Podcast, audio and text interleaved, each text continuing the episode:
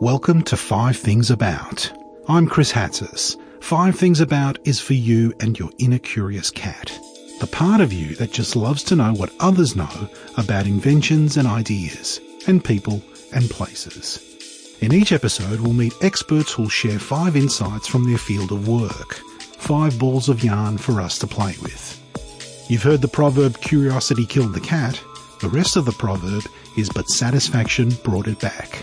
So go on, knock yourself out and bring yourself back. Hello, and welcome to Five Things About. I'm Buffy Gorrilla. Today we are talking to Academy Award winning animator Adam Elliot. Adam won an Oscar in 2003 for his film Harvie Krumpet. He joins us ahead of his University of Melbourne Employability Week keynote and has some top tips for young people starting out. And I try my hardest to get some details on his upcoming movie. Hello, my name is Adam Elliot, and I spend my life playing with blobs of clay. Adam, you are a graduate of the VCA. How did you make it from the VCA to the Oscar stage? Well, the first thing I can say is I definitely did not plan to win an Oscar, and I've actually never planned to win any award. I just locked myself away in the dark, and as I said, I play with blobs of clay, and, and I love writing, I love directing, I love cinematography, I love editing, I love all the different phases of uh, making a film, and I love the process. Sometimes, too, when I'm making a film, I really don't want it to end because I love the actual journey probably more than the destination. So when I finished Harvie Krumpet, which was the film that won the Oscar, and we won, I I was a bit shocked because it was not it was not planned, and uh, it was a lovely surprise and a lovely thing that happened to my producer and I. But Harvie Krumpet was my fourth film, and um, actually, after I won, my dad said, "You know, it's all downhill from here. You've got nothing left to aim for." But that's the thing. I never, I never really aspired to win that. It was just a wonderful thing that happened. And what was the feeling like when they called your name? Well, we're up against Disney, Pixar, and Fox, and, and with Disney, we're up against Walt Disney himself and uh, Salvador Dali. And it was a film called Destino that Disney and Dali had begun making over 40 years earlier. But unfortunately, Disney and Dali didn't get along. They both uh, then died, and the film was never finished in their lifetime. So, Roy Disney, who was the head of Disney at the time, uh, threw a lot of money at this little short film to get it finished. And so it was the hot contender. It, it was the film everyone thought was going to win. We were, we were the underdogs from Australia. And so when I heard those words, uh, the winner is Harvie Krumpet, which came out of Ben Stiller, Ben Stiller's mouth, and Ben Stiller and Owen Wilson were dressed as Starsky and Hutch, which was the film they were in. It was a very surreal. I mean, I hate using that word surreal, but it was quite odd. And I remember hearing the words, "The winner is Harvie Krumpet." And I looked at my producer, Melanie, and she wasn't smiling. She was quite blank. And then I thought, maybe I heard Harvie Krumpet, but they actually said Disney. Maybe I'm hallucinating. And I thought, if I stand up and it's not us, I'll look really stupid. What do I do? What do I do? But luckily, I saw a camera crew come running down the aisle, and suddenly the camera was pointing at me. And I thought, well, it must definitely be us. So we, we quickly hurried down to the stage. It was a pre moonlight moment when they called the wrong name. yes. Adam, have you ever been an intern?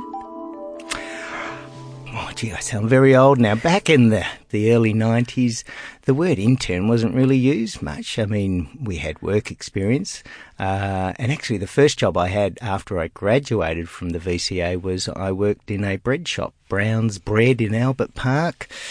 I didn't last very long. I was not very good at customer service. Um, so I actually went on the dole and moved home with my parents. So it wasn't a good beginning to my career, but um, I hung in there and um, actually used my dole money to enter my little short graduate film into film festivals. So every fortnight I'd get my dole check and then go down to the post office and get money orders so I could enter film festivals overseas. And that's where it all started. I just started becoming a festival junkie. I was doing 12 a week and um, I became obsessed with the art of short filmmaking. And did you have a mentor during that time? Well, actually, coincidentally, uh, Robert Stevenson, who was my lecturer at the VCA back in 1996, he was my mentor at the time. He was my person who I aspired to be like because he'd made a, a, fantastic little short film that had done well at festivals. And really, I, my, my ambitions were very minimal and low. I, I just thought, wouldn't it be great to have one of my films shown on the big screen? And the very first screening I had was at the St Kilda Film Festival, which is coming up. And I'll never forget that moment sitting there in the dark with, you know, three or four hundred people watching my little blobs come alive on the screen. And, you know, no amount of money and fame and glory and all that will ever replace that, that, that very first sensation of seeing your film for the first time with a live audience. And do you still feel that from time to time, seeing your films with live audiences? Well, these days, when I'm with an audience, I'm listening to hear whether they're laughing at the gags, where they should be, at what level. Sometimes they're not laughing at all. And every audience is different. You learn something from every audience. And I travel quite a lot overseas and I'm at that point in my career where I'm having a lot of retrospectives. I'm not sure how I feel about that word. It sounds like I've died or my career's over, but um, the last couple of years, I've been going all around the world having these retrospectives, and to sit and, and watch all the films again, which can be hard to revisit the films, but you do learn something from every audience, and you get a you get a feel for what's universal, particularly with humour, which you can hear. It's very hard to hear an audience sob. Well, every now and then someone cries very loudly, but but with humour, you really know whether the film is working or not, and you start to realise which gags are universal. And where do you sit and do you furiously write down notes and reactions for yourself? No, I'm not that obsessed. I mean, I, I tend to stand down the back. You tend to get a better feel if you're down the back. Sometimes I creep in so the audience don't know I'm there. It's difficult because you also look at all the mistakes you made. And the trouble with a film is once it's finished, it's locked off, it's set in concrete that's it. It's there forever. It's part of your legacy, and all those mistakes you made are there for perpetuity. So you, you, you tend to look at the negative sides of your film and not the positives. And if we go to your top three tips for starting somewhere, mm-hmm. starting out, what would those be? I get a lot of worried parents come up to me at uh, speaking events and at universities and on the street and in supermarkets, and they say to me, "My son slash daughter wants to be an animator. What what should they do?" And and quite often they're still at high school, and really to be a good storyteller, you need a lot of life experience. So I quite often say to these parents, "Look, maybe your child should take a gap year." Uh, maybe they should go backpacking. Maybe they should get married and divorced a couple of times. You know, that that expression. Always good advice. yeah. Well, you know that expression. Uh, you know, um, you really need to suffer for your art. Well, you know, but often my dad just said, "Well, Adam suffered for his art. Now it's our turn." Um, but you do, you do need life experiences, and you really need to immerse yourself in all sorts of things. Sitting down and trying to write a script after just graduating from film school is not enough. You need especially films that have an authentic flavour to them that are believable. Um, they really come from true life, and all my films, even though they are blobs of clay and works of fiction, they are all based on real people. So I make sure that emerging students or graduates or people who want to go to film school understand that it's not just the course that's important, it's all the other things that you've done in your life. Uh, it's that sort of holistic approach. What advice would you give to a younger Adam Elliot? Oh, retrospective advice. Well, look, I, I like so many young people. What is that expression? Youth is wasted. Was it? Um, um. Oh, youth is wasted on the young. Yes, yes. I think. like, well, I did. I did waste a lot of time. I didn't have confidence and self-esteem and all those important things you need. But having said that, if I hadn't have gone and done a sculpture course and I'd, a photography course and all these other courses I did before I went to the VCA, I wouldn't have had that skill set I utilised while I was at the VCA. So I would probably say, look, just keep doing what you're doing, but stop wasting time watching TV. So you're not streaming anything on Netflix at the moment?